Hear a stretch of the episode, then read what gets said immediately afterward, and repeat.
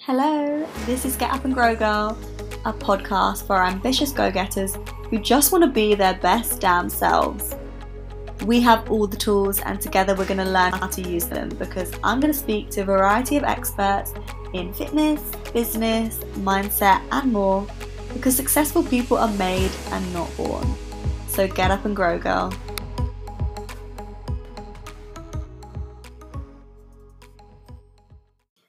Hi, guys, welcome back to another episode of Get Up and Grow Girl. Today I'm back by myself doing a solo episode, and we are in December. We are well and truly in the run up to Christmas now. Are you a Grinch or like a Christmas lover, kind of elf type? I have always been an elf, but the last couple of years I've been a bit of a Grinch. It's always been during the Christmas period that I've been going through one of those difficult periods or growth periods the last couple of years. So I've been a bit grinchy, but this year I'm feeling kind of neutral. I would say probably I'm neither. But what I do like is New Year. Um, I actually hate New Year's Eve because I feel like it's so much pressure for just another night in the year and it has to be a really good one. But I love the turning of the calendar and the sort of fresh start. And I know that people always say, oh, the whole New Year, New Me thing we know that the whole new new year new me thing is definitely uh, just around the corner. It's like it's weeks away from being spammed by these kind of slogans. And yeah it, it's it's kind of annoying. Obviously we love to hate on on this phrase or that slogan but deep down i don't think it's actually that bad.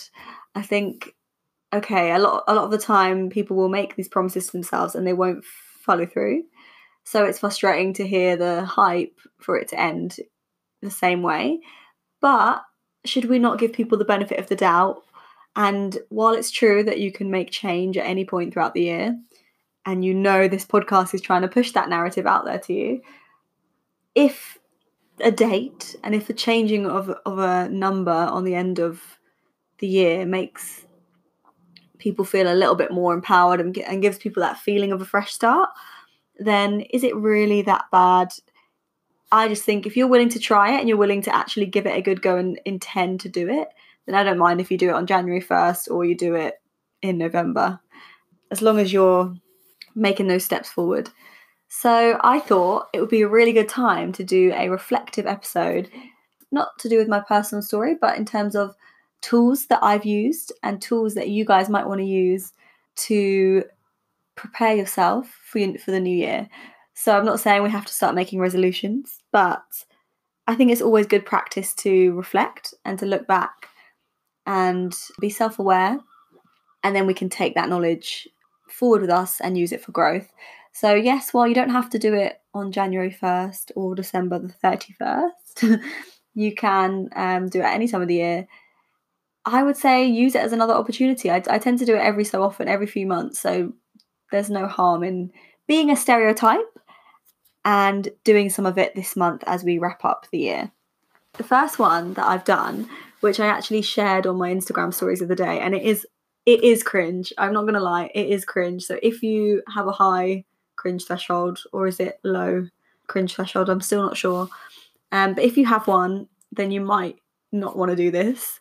Um, although, of course, the grow girl within me would say that if you find it cringy, you should do it even more so because you should get out of your comfort zone and to be honest, I cringe really easily, believe it or not. Despite all the deep captions and deep podcast episodes, I do cringe quite easily. So it was a bit of a challenge for me. And actually, I did this two years ago, so it was not a recent thing whatsoever. But I recently realised that I did it. I'd forgotten completely and thought, actually, yeah, I might do this again. So what I did was write myself an open letter.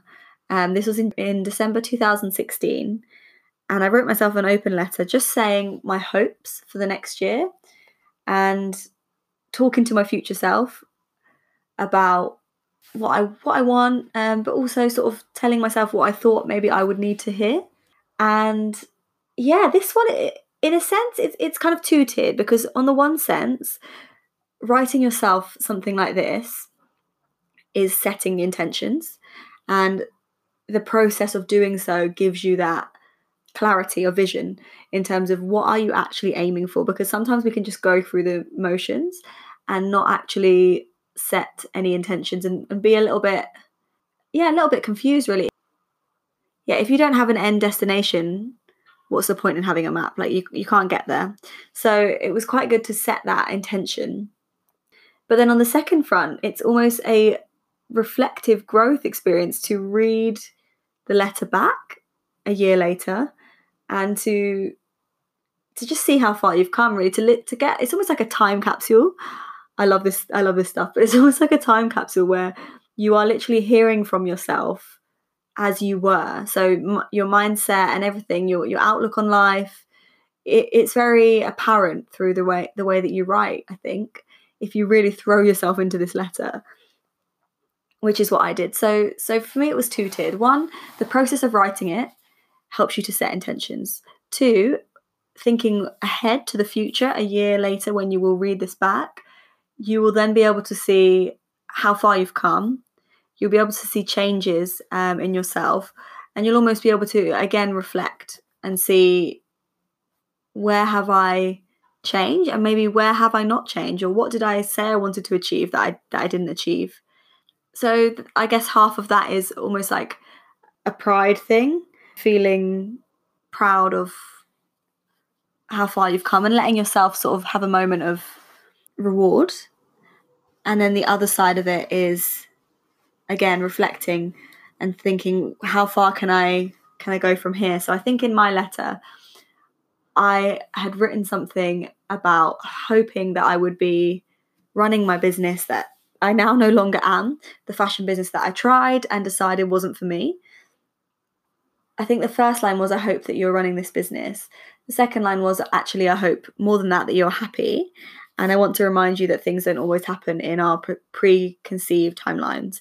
So I just knew that my brain works a certain way. I have very set standards. I think things are, are going to go down this perfect path that's important to me. And in reality, that isn't always the case. And I knew that even then that my mind works that way. And it just shows we are very self reflective.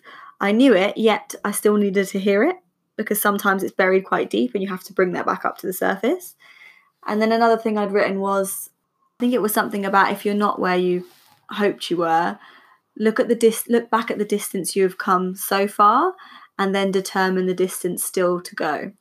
And I think that's a really good insight um, for all of us is that and, and it just kind of epitomizes what that letter is for, which is that you can see exactly the path you've been down so far and once you know that, then you can see, okay, what is missing? What did I not achieve?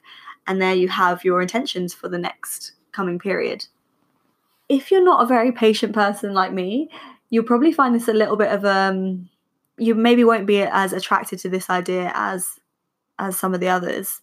I remember writing it and thinking, oh, a year, a year until I can read it, and thought, oh, I'm never going to stick to it. I'm probably going to start, I'm probably going to open it in a few months. But actually, January 2017 came, uh, 2018 came when I was supposed to open it, and I, I didn't. I, I don't know if I forgot about it. I think I kind of did, and then I also think I didn't want to read it, which is not very grow girl of me, but I think I'd written it at a time when I was really happy and in a new relationship, and this was when the relationship had just ended. I wasn't really ready to read it, so I think I, I think I'd made that choice initially in January, not to read it just yet, with the with every intention to read it maybe in a few weeks and just completely forgotten about it until a year later when I remembered and have just read it over the weekend. So I would say do it anyway because you probably will forget in a sense. It can be a good thing. Um, you you could set an alarm for a year later to remind you, but you probably it will not be on your mind to to read this letter a few months down the line. You probably will forget all about it. And the second one is it's one that needs time. I don't think it works the same way if you read it a few months later because it needs growth. It needs time for you to grow and change to be able to look back and learn something from it. Because if I write myself a letter today and I read it tomorrow, not much is going to change. Whilst I do believe in continuous growth, I'm not going to gain anything from that. But when you have distance that time allows, then then you can really relate to it and you can learn something from it. The second thing that I do which I didn't actually do in December, but I think I did it probably January time um, this year in 2018, is a self survey. So, this is something that I think people tend to be quite sensitive around, and they say that we should never um, be too, you know, there's a lot going around about how we shouldn't be too hard on ourselves, treat yourself kindly, and, you know, the Instagram meme uh, quotes. But I don't think there's anything harsh about doing a self survey on you. Maybe the word survey makes it sound quite Im- impersonal, but if anything, it's kindness to yourself to allow yourself that growth and to look after yourself in that way and think, okay, what do I need? What what am I good at? What am I bad at? That's kindness because you're giving yourself that time and the ability to grow. It could be anything. I will literally just look at myself. Okay, I'm not talking about like, oh, my left toe is bigger than my um, little toe on the right foot. Or I don't know why I'm using that example, but it's it's not necessarily physical things. I can see how maybe that might be a little bit counterproductive, but it goes much deeper than that. So it can be anything from okay, my networking skills are not great to I do this in relationships um, and I want to change that. It can be anything, but I think you should get it down on paper. For me, getting it down on paper is something that feels quite alien, but it's a really useful way of actually processing these things because I think we have many little mini realizations sometimes. I know I have them a lot of like, oh, okay, maybe I'm I'm a little bit too much like this, or I find myself engaging in this habit a little bit too much. But quite often that's a passing thought and then it can be gone and we can slip back into these old habits. But by writing something down, for me, that helps me become truly conscious of it and truly aware of it. So I did I do this self-survey. You can use it in the sense of a SWOT, like a SWOT analysis, strengths, weaknesses, opportunities, and threats. Or you can literally just write down areas to improve on, um, and then areas of um, strength. I think it's important to do both because once you have the areas to improve on, then you can work out what work needs to be done. It seems silly, but it's it's literally like you would do if you were doing some a project for work. Identify the issue and then find the solution. And when it's something so personal as our internal issues, I think we we shy away from doing that, and we don't like the idea of you know fixing things in a in a very pragmatic way. I think yeah, we do worry about being too hard on ourselves. But I think you can do this with love. You can do this in a sense of wanting to be the best you can be for yourself. It's not necessarily for anyone else. And therefore, it is a self care activity in my mind. So you look at the things on the improvers list and you think, how do I fix this? So for me, sales would be one that this year I've started to uh, overcome. That sales was not my best skill. And obviously, as a freelancer, it's something that's very important, um, especially in personal training, but really, you know, in, in every business, sales is important. So I invested time into learning how to sell. So I did some courses, but equally, it's one of those things that I think you just have to do it to learn and to improve. So I would just start selling more. I would set myself targets of how many times a day I'm going to try and sell or how many times a week. And then I have my strategy, I have my roadmap of how I'm going to get there. Equally, with something much less tangible, like with all the changes I had emotionally this year in terms of relationships, I recognize the pattern coming out of now my maybe third relationship, serious relationship, that I have certain patterns that I seem to adopt. And being aware of it made me actually go to an event where I heard somebody else talking about a similar issue they had. It's sort of this need to um, not help people, but we we're very solution orientated and i think we get caught up in other people's lives and always try to help them in their lives rather than focusing on our own our own so we can get caught up i think in other people and so i I found a book which is about exactly that. I found out that this is sometimes referred to as codependency. I found a book on it that is looks very good, and I'm going to read that book and I'm going to self reflect in terms of when I'm doing this. That's something that I'm already doing, now that I know that, I can already recognize when I'm falling back into those patterns, and just the awareness is sometimes enough to prevent me from doing that and from falling for the same routines. And then this book hopefully will educate me more and make me more self aware and teach me how to overcome these tendencies. So that's the side of areas for improvement. And then if we go over to the strength side, I think sometimes we can skip this. If you're a little bit like me, sometimes you think, oh, that's not important.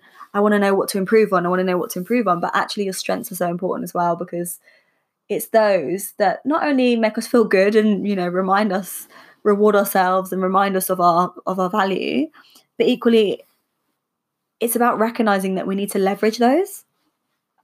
So if you are really good at something, it's not just enough to say, okay, I'm good at that, but actually if you were really conscious of it, maybe you could use it to your advantage even more than you are.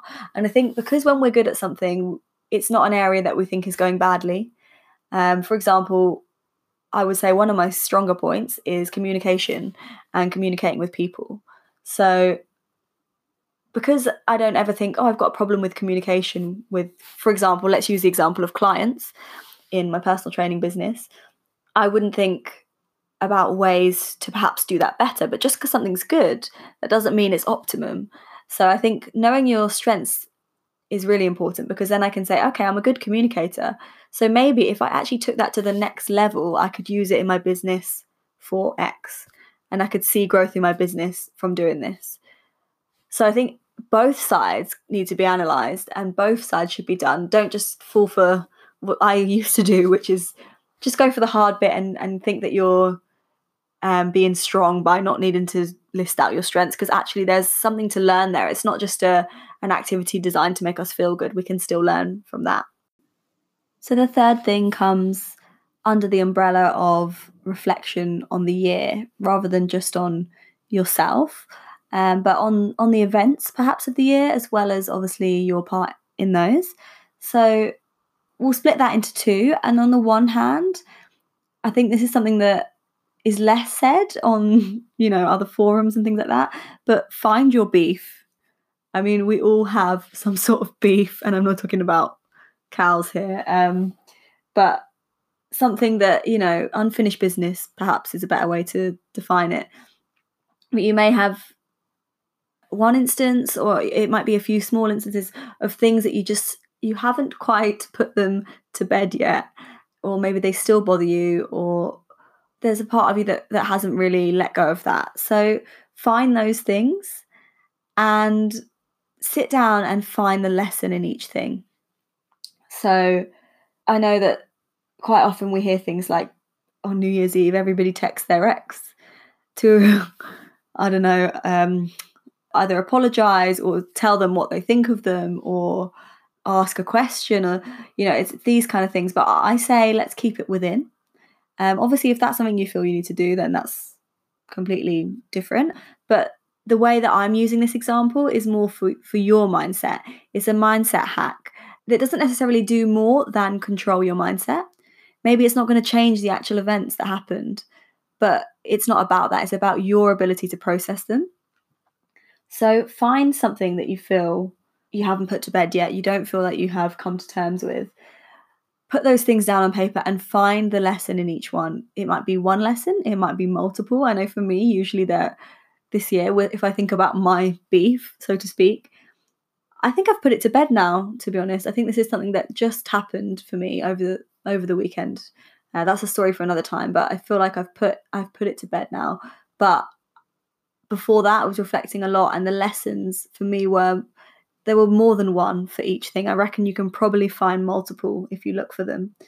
And that's exactly it. You have to look for them. They're not necessarily going to just be there, but find the lesson. And like I said, this this won't necessarily change any of the events, but what it will do is change your outlook and almost learn to be grateful for those things that happened because of the lesson that they taught you. This is so Ariana Grande. Thank you next. I think she has made this type of thinking mainstream. But we should know this anyway. We should know this that it's up to us to find the lesson in something. And the practice of doing that, I've done it over the last year mostly. I think I did it in January to begin with. I did do it a little bit actually last December, but the lessons help us go into the new year feeling grateful for what happened and, and almost give you that closure you need to put any of those events to bed.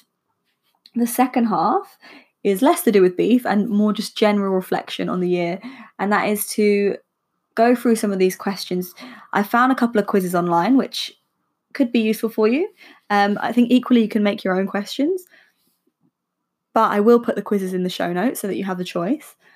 It asks you about 10 to 20 questions about your year, and it's everything from how did you manage your finances this year to what was the biggest thing you think you've accomplished this year, or what is the one thing you regret this year.